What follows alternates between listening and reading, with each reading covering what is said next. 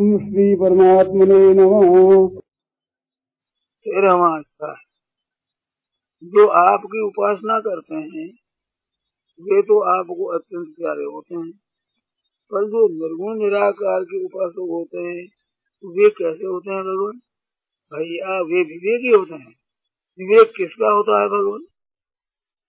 क्षेत्र और क्षेत्र के का।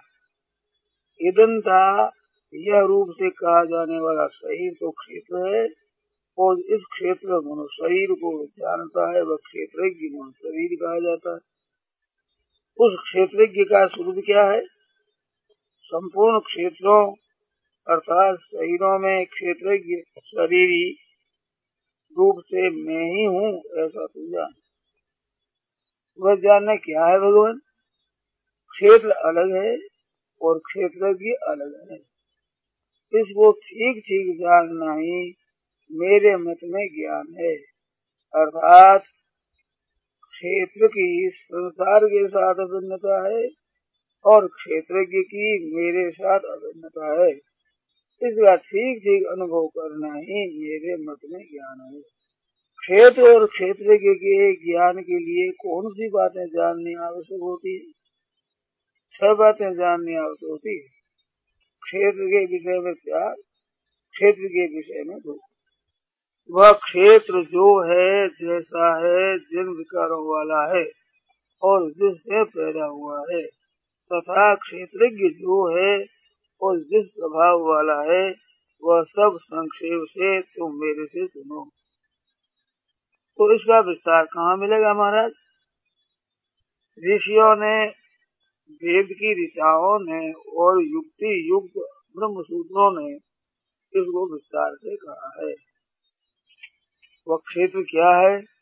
पाँच भूत अहंकार, बुद्धि, प्रकृति पाँच ज्ञान इंद्रिया पाँच कर्मेंद्रिया एक मन और इंद्रियों के पाँच विषय।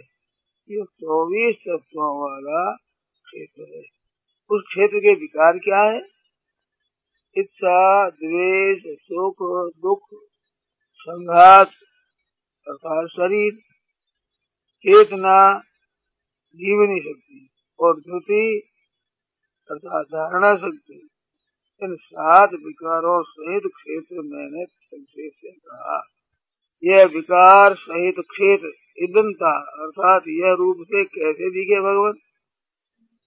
अपने में श्रेष्ठता के अभिमान का अभाव, अपने में दिखावटीपन का न होना।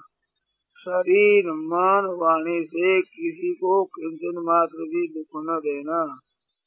क्षमा का भाव शरीर मन और वाणी की सरलता। ज्ञान के लिए गुरु के पास जाकर उनकी सेवा आदि करना।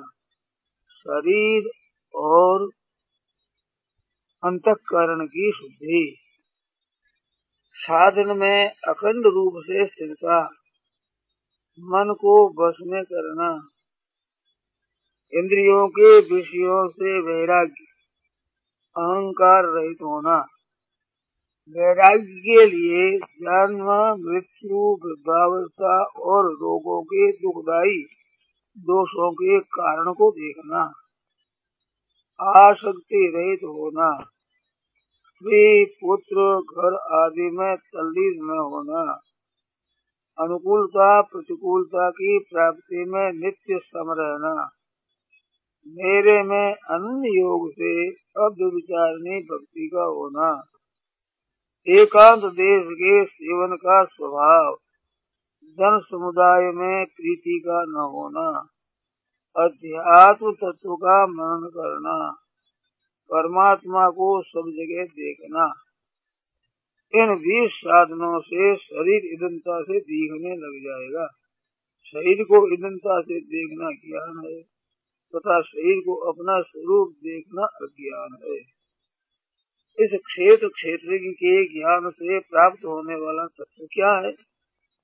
ये तत्व है मैं वह ये तत्व कहूँगा, जिसको जानने से अमरता की प्राप्ति हो जाती है। उस तत्व का स्वरूप क्या है? वह आदि अंत रहित और परम ब्रह्म है। वह न सत कहा जा सकता है और न असत कहा जा सकता है। तो भी वह कैसा है भगवान? वह सब जगह ही हाथों और पैरों वाला सब जगह ही नेत्रों, सिरों और मुखों वाला और सब जगह ही कानों वाला है। वह सबको व्याप्त करके स्थित है। वह संपूर्ण इंद्रियों से रहित है और संपूर्ण इंद्रियों के विषयों को प्रकाशित करता है। वह आसक्ति रहित है और संपूर्ण संसार का वर्ण पूर्ण करने वाला है तथा वह गुणों से रहित है और गुणों का भोक्ता एक तत्व में ही दो विरोधी लक्षण कैसे हुए? अनेक विरोधी भाव उस एक में ही समा जाते हैं और विरोध उसमें रहता नहीं। क्योंकि आवर, जंगम आदि संपूर्ण प्राणियों की बाहर भी वही है और भीतर भी वही है। तथा सर असर प्राणियों के रूप में भी वही है। अर्थात उसके सिवा दूसरी कोई सत्ता है ही नहीं। दूर से दूर भी वही है और नज़दीक से नज़दीक भी वही है। वह अत्यंत सूक्ष्म होने से अविज्ञ है। अर्थात इंद्रिया और अंतकरण का विषय नहीं है, इसलिए उसमें विरोध नहीं है। उसमें विरोध क्यों नहीं है भगवान? वह विभाग रहित होता हुआ भी अनेक विभाग वाले प्राणियों वस्तुओं में विभक्त की तरह से है और संपूर्ण प्राणियों की उत्पत्ति, स्थिति और प्रलय करने वाला है। अर्थात उत्पत्ति, स्थिति और प्रलय रूप भी वही है, उसको जानना चाहिए। वो कैसे जाने? इंद्रिय, मन, बुद्धि आदि के द्वारा जितने ज्ञान होते हैं वे सभी उसी से प्रकाशित होते हैं। इसलिए वह संपूर्ण ज्योतिया, मानो, ज्ञानों का ज्योति प्रकाशित है। उसमें अज्ञान का अत्यंत अभाव है। वह ज्ञान स्वरूप है। जानने योग्य भी वही है। तथा ज्ञान मान जानने मात्र से ही उसका प्राप्त करना होता है। अर्थात ज्ञान के सिवाय उसको जानने का और कोई उपाय नहीं है। वह सबके हृदय में विराजमान है। और क्या क्या जानना है तथा जानने का क्या महात्म्य है भगवान? क्षेत्र, ज्ञान और ज्ञ इन तीनों को जानना है। और इन तीनों का ठीक ठीक जानने वाला मेरा भक्त मेरे भाव को प्राप्त हो जाता है। अर्थात वासुदेव सर्वम इस तत्व को प्राप्त हो जाता है। अभी आपने भक्त के लिए क्षेत्र, ज्ञान, अर्थात ज्ञान प्राप्ति के साधन और ये तत्व का वर्णन कर दिया। पर जो साधक केवल ज्ञान मार्ग में ही चलना चाहता है, उसके लिए क्या जानना आवश्यक है? उसके लिए प्रकृति और पुरुष का विवेक आवश्यक है। अर्थात इन दोनों को अलग अलग जानना आवश्यक है। प्रकृति और पुरुष ये दोनों ही अनादि हैं। जब दोनों अनादि हैं तो गुण और विकार में संसार किससे पैदा हुआ। प्रकृति से गुण और विकार पैदा होते हैं। पर कार्य, करण और कर्तापन में हेतु प्रकृति होती है। पुरुष किसमें हेतु होता है महाराज? पुरुष तो सुख दुख के भोगतापन में हेतु होता है। उस भोगतापन हेतु कब बनता है? प्रकृति में स्थित होने से ही पुरुष गुणों का भोक्ता होता है और गुणों का संग होने से ही ऊंच नीच योनियों में जन्म लेता है। उस पुरुष का स्वरूप क्या है महाराज? वह पुरुष प्रकृति और प्रकृति के कार्य शरीर के साथ संबंध रखने से उपद्रष्टा अर्थात देखने वाला। उनके साथ मिलकर सम्मति देने से अनुमंता। अपने को उनका भरण पूर्ण करने वाला मानने से बढ़ता। उनके संग से सुख दुख लेने से भोगता। अपने को उनका मालिक मानने से महेश्वर बन जाता है। परंतु वह स्वरूप से परमात्मा ऐसा कहा जाता है। और इस देह में रहता हुआ भी वह देह से परे ही रहता है। इस तरह प्रकृति और पुरुष के स्वरूप को जानने से क्या होता है भगवान?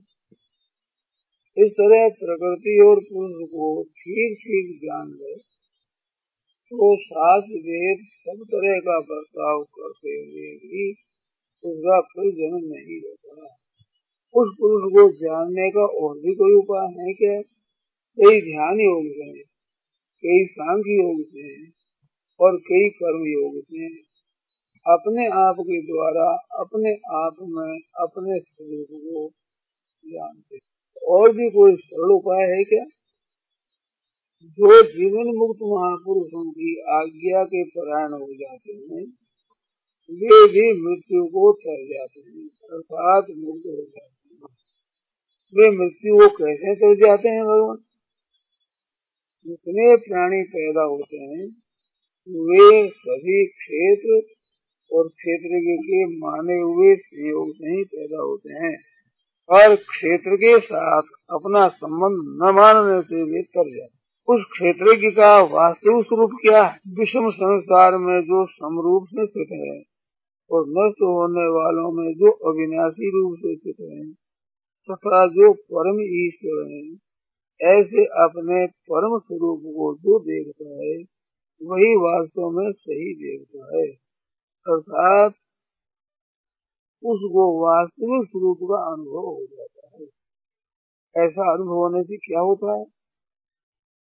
सब जगह समान रूप से परिपूर्ण परमात्मा के साथ एकता होने से शरीर के तादात्म्य का अभाव हो जाता है। फिर वह अपनी हत्या नहीं करता, अर्थात शरीर के मरने से अपना मरना नहीं मानता। इसलिए वह परम गति को प्राप्त हो जाता है। वह अपनी हत्या क्यों नहीं करता? क्रिया मात्र केवल प्रकृति से ही होती है। ऐसा ठीक बोध होने से वह अपने में कर्तृत्व के अभाव का अनुभव करता है। ऐसा अनुभव होता है भगवान? जिस समय वह संपूर्ण संसार को प्रकृति से उत्पन्न और प्रकृति में ही स्थित अनुभव करता है, उस समय वह ब्रह्म को प्राप्त हो जाता है। ऐसा क्यों हो जाता? यह अविनाशी पुरुष अनादि होने से उन गुण रहित होने से स्वयं परमात्म स्वरूप ही है। यह शरीर में रहता हुआ भी वास्तव में कर्ता और भोक्ता नहीं है। वह भोक्ता कैसे नहीं है?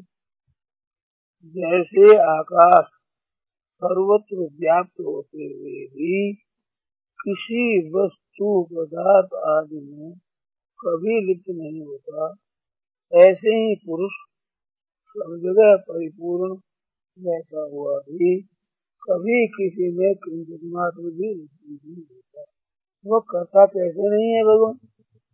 जैसे सूर्य अकेला संपूर्ण विश्व को प्रकाशित करता है, ऐसे ही क्षेत्र संपूर्ण क्षेत्र को प्रकाशित करता है, अतः वह प्रकाशक मात्र है। इस तरह जो ज्ञान रूपी नेत्रों से क्षेत्र और क्षेत्र के भेद को ठीक देख लेते हैं और कार्य तथा कारण प्रकृति सहित संपूर्ण संसार से अपने को अलग अनुभव कर देते हैं वे परम पद को प्राप्त हो जाते